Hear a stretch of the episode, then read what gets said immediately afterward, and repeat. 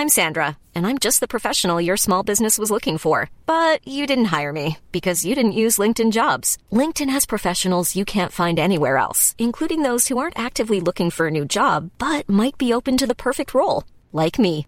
In a given month, over 70% of LinkedIn users don't visit other leading job sites. So if you're not looking on LinkedIn, you'll miss out on great candidates like Sandra. Start hiring professionals like a professional. Post your free job on linkedin.com/people today. Será que não tem nenhuma notícia boa? Terceira parte. Comentário de Mari Persona. Então veja que interessante. Jesus não tinha pecado, nunca pecou, não podia pecar, não morria. E, por não ter pecado também, não, não podia ser julgado. Julgado de quê? Ele vai e assume a condição humana, e não só isso. Ele decide voluntariamente morrer. E não só morrer, mas na morte tomar sobre si a culpa daqueles que creem nele, daqueles que, que pecaram e creem nele. Tomar sobre si a culpa por esses pecados e pagar por eles. Sofrer o que essas pessoas deveriam sofrer. Ele vai assim passar por aquilo que ele não precisaria passar, para que nós não precisemos passar por aquilo que nós deveríamos passar. Ele, ele nos tira, nos tira o juízo e toma sobre si esse juízo. Isso é o evangelho, essa, isso é boa notícia, não? Isso é boa notícia. Se eu falar que, que alguém pagou assim, uma dívida tremenda lá no banco, tá? Para perder todos os seus bens, eu chego para você e falo assim: tem uma boa notícia. Fulano, seu amigo lá, foi lá e pagou tudo. Isso é boa notícia. Isso é boa notícia. Agora você imagina chegar para você e falar assim: olha, tem uma boa notícia para você. Ah, é? Qual que é? Você, você trabalha mais 100 anos, dá duro aí que você vai conseguir pagar essa dívida. Pô, mas que, que brincadeira é essa? Que boa notícia é essa? Isso não é boa notícia? Isso é uma péssima notícia. Mas a boa notícia do Evangelho é essa: Cristo pagou. Cristo pagou. E agora, na, na continuação, nós vamos encontrar ele, ele, ele indo uh, ao encontro de uma pessoa, uma pessoa indo ao encontro dele, melhor, melhor dizendo, no capítulo 2, que é um paralítico. Um paralítico que ele está numa situação tão paralisada, né, que ele sequer tem, tem, tem condições de chegar até a presença de Jesus. E no capítulo 2, a história que, que, diz aqui é que ele, os seus amigos, preocupados com a paralisia dele, provavelmente ele também pediu para os amigos, vão levar esse paralítico numa maca até a casa onde Jesus está. Só que chega lá tem muita gente na porta, não dá para passar. Tem muita gente que queria ser curada, que queria de alguma forma ser favorecida pela presença daquele, daquele homem ali que estava fazendo maravilhas. Então, para conseguir entrar, eles sobem na casa as casas na Palestina, até hoje, né, muitas casas, eram apenas uma. Em cima tinha um tablado, uma parte de tábuas, às vezes tinha alguma coisa, algum revestimento em cima só, mas era como se fosse uma laje ou, ou tábuas apenas. E ali eles afastam algumas tábuas de cima da casa e com cordas eles descem aquele paralítico dentro da, da casa, da sala onde estava, do aposento onde estava Jesus. Imagina a cena, de repente abre aqui o teto e umas pessoas começam a descer um homem numa maca, um paralítico, na frente daquele que podia curá-lo. Esse paralítico tinha um desejo. Seu maior desejo na vida, qual seria o seu maior desejo? Ser curado da sua paralisia. Ele tinha na sua cabeça que se ele fosse curado da sua paralisia, ele ia ser a pessoa mais feliz do mundo. Todos os seus problemas estariam resolvidos. E quantos de nós é assim? Talvez você seja um estudante que você tem pedido a Deus que se você entrar na faculdade, se você passar no vestibular, aí sim você vai ser a pessoa mais feliz do mundo, tudo vai dar certo. Talvez você seja um jovem, puxa, se eu achar um namorado ou uma namorada, e aí sim vai resolver o meu problema para sempre. Né? Ou talvez você tenha problemas financeiros, não, mas se eu conseguisse ganhar um dinheiro aí, fazer alguma coisa, receber uma herança, ganhar na loteria, aí sim. Ou talvez você seja um artista, se for contratado naquele show. Ou se você estiver agora desempregado ou quer, ou quer mudar de emprego, ah, se eu conseguir aquele emprego. Veja que na nossa vida, nós sempre temos aspirações que nós achamos que quando nós conseguimos, nós vamos ser a pessoa mais feliz do mundo. Quantas coisas dessas nós já tivemos, nós já conseguimos? Eu pergunto. Aquele vestibular você passou, né? Passou. E o que aconteceu? Bom, logo você tinha outra coisa, que era aquela coisa que ia ser a maior do mundo, tal, para ser feliz. Não aconteceu. Ah, foi outra, depois foi outra, depois foi. Depois ficou doente e sarou da doença. Aí você estava uh, solteiro e casou. E aí você não tinha filho e teve filho. E aí vai. E é sempre assim. Então, quando eles dessem esse homem, cujo maior desejo era ser curado da sua paralisia, Jesus olha para ele no versículo 5 do capítulo 2 do Evangelho de Marcos. E Jesus, vendo a fé deles, tanto do homem que estava na maca como dos, dos amigos que o trouxeram, disse ao paralítico: Filho, perdoados estão os teus pecados. Imagine a cena. Imagine a cena. Você foi descido de um teto, na frente da pessoa que pode mudar a sua vida. Ele vira para você e fala com toda autoridade: Perdoados estão os seus pecados. Não seria um desapontamento? Você ia perguntar, é sim, mas e agora? Quem vai me tirar daqui para cima? Descer foi fácil, para subir, né? Quem vai me subir para lá? E agora? Como é que eu faço para ir para casa? Mas é claro que a continuação uh, da história, né? Jesus, Jesus percebe o que estavam pensando ali os, os religiosos que estavam na sala e, e ele diz: no versículo 9: Qual é mais fácil? Dizer ao paralítico estão perdoados os seus pecados ou dizer-lhe: Levanta-te, toma o teu leite e anda? Ora, para que saibais que o filho do homem, filho do homem é Deus em sua humanidade, tem na terra poder para perdoar pecados, disse ao paralítico: A ti te digo: Levanta-te, toma o teu leite e vai para a tua casa. E levantou-se e, tomando logo o leito, saiu em presença de todos, de sorte que todos se admiraram e glorificaram a Deus, dizendo: Nunca tal vimos. Nunca tal vimos. Isso foi, foi surpresa para o paralítico também. Mas ele ensinou uma lição. Primeiro vem as coisas mais importantes: o perdão do pecado. Se você aqui tem tudo, mas não, tem, não teve ainda o perdão dos seus pecados, você não tem nada. Porque o tudo que você tem, o tsunami leva. Leva. Quantas pessoas que ontem, ontem não, na semana passada, tinham tudo, tinham uma casa, tinham um carro na garagem, tinha família. Eu vi o depoimento do, de, um, de um bombeiro muito amargurado porque ele, ele ficou correndo atrás de salvar as pessoas e não pensou na família dele. E quando ele volta, não existia, não tinha mais a casa dele. Ele perdeu toda a família, a esposa, os filhos, os netos, todos foram levados pelo tsunami.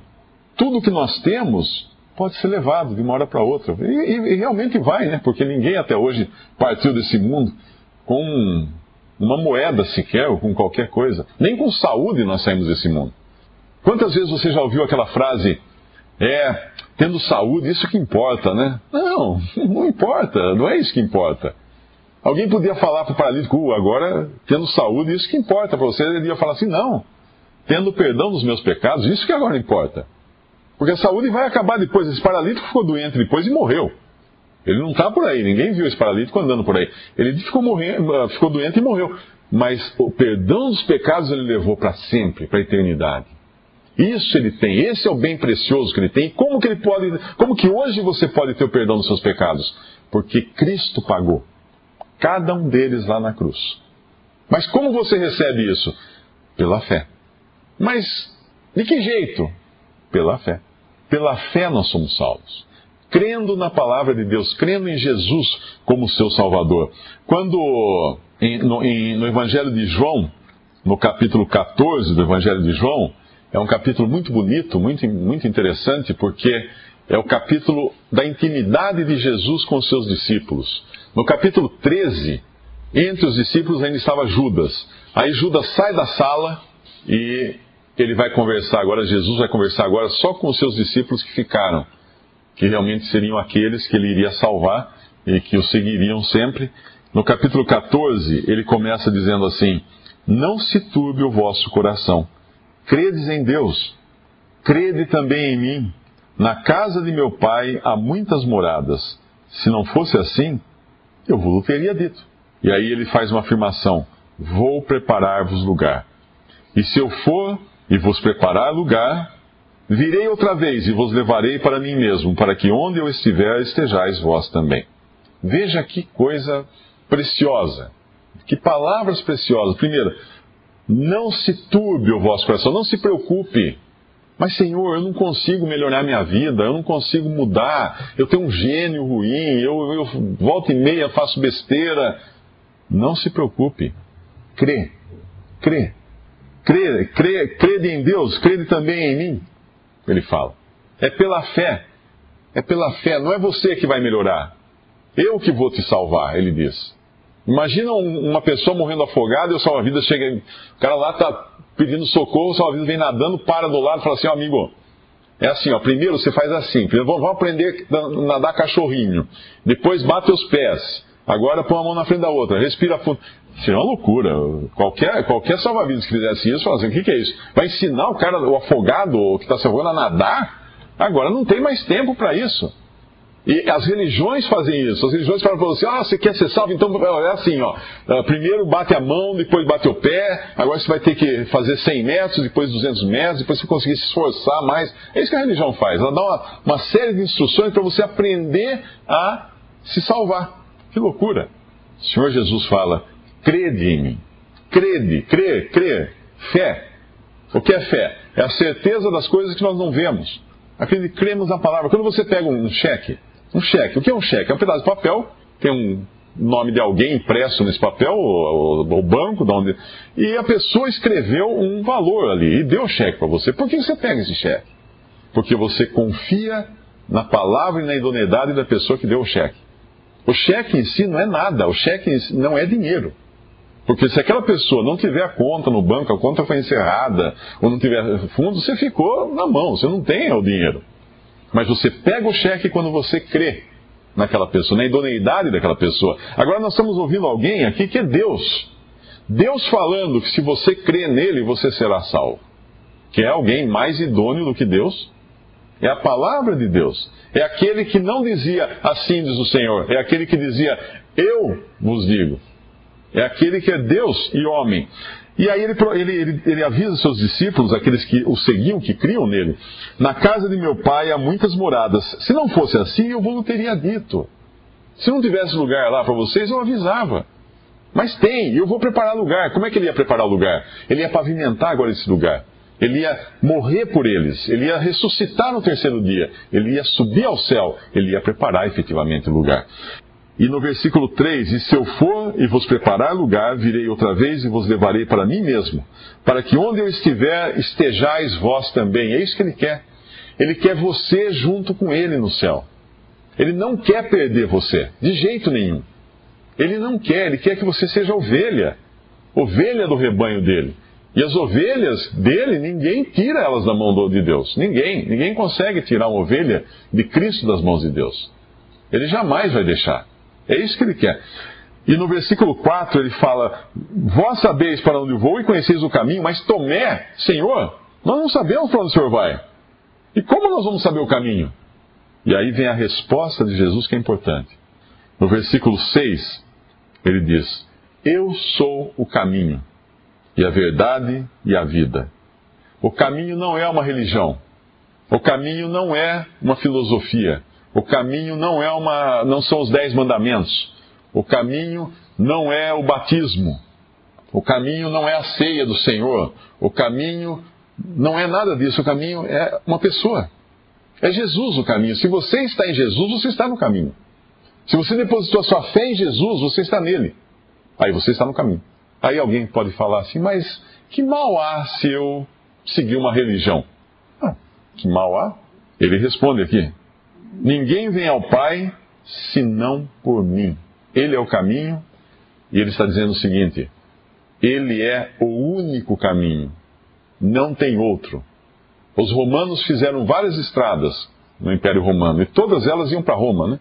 Todas partiam de Roma para os exércitos poderem se movimentar rapidamente, e todas voltavam para Roma.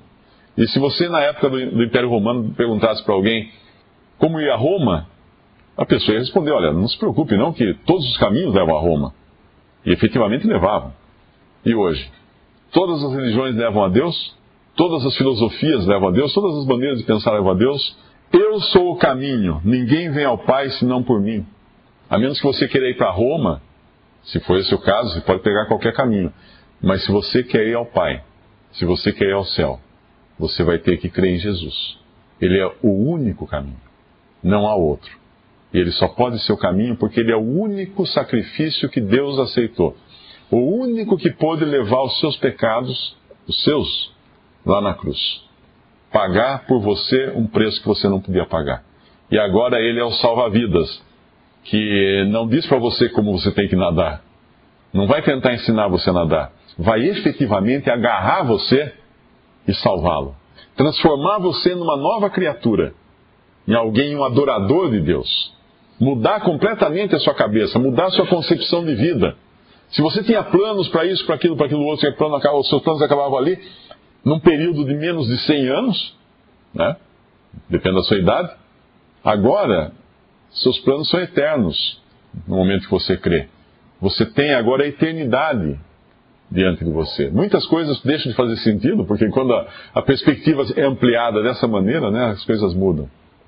Por isso eu convido, se tem alguém aqui que ainda não tem a sua salvação assegurada, se alguém ainda está preocupado onde vai passar a eternidade, não se turbe o vosso coração. Creia em Jesus. Creia em Jesus como seu Salvador.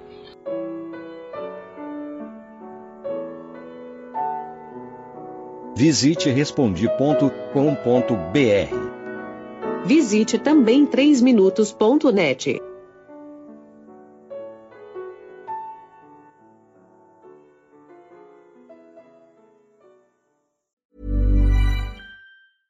Mom deserves the best, and there's no better place to shop for Mother's Day than Whole Foods Market. They're your destination for unbeatable savings, from premium gifts to show-stopping flowers and irresistible desserts. Start by saving 33% with Prime on all body care and candles. Then get a 15-stem bunch of tulips for just $9.99 each with Prime. Round out Mom's menu with festive rosé, irresistible berry chantilly cake, and more special treats. Come celebrate Mother's Day at Whole Foods Market.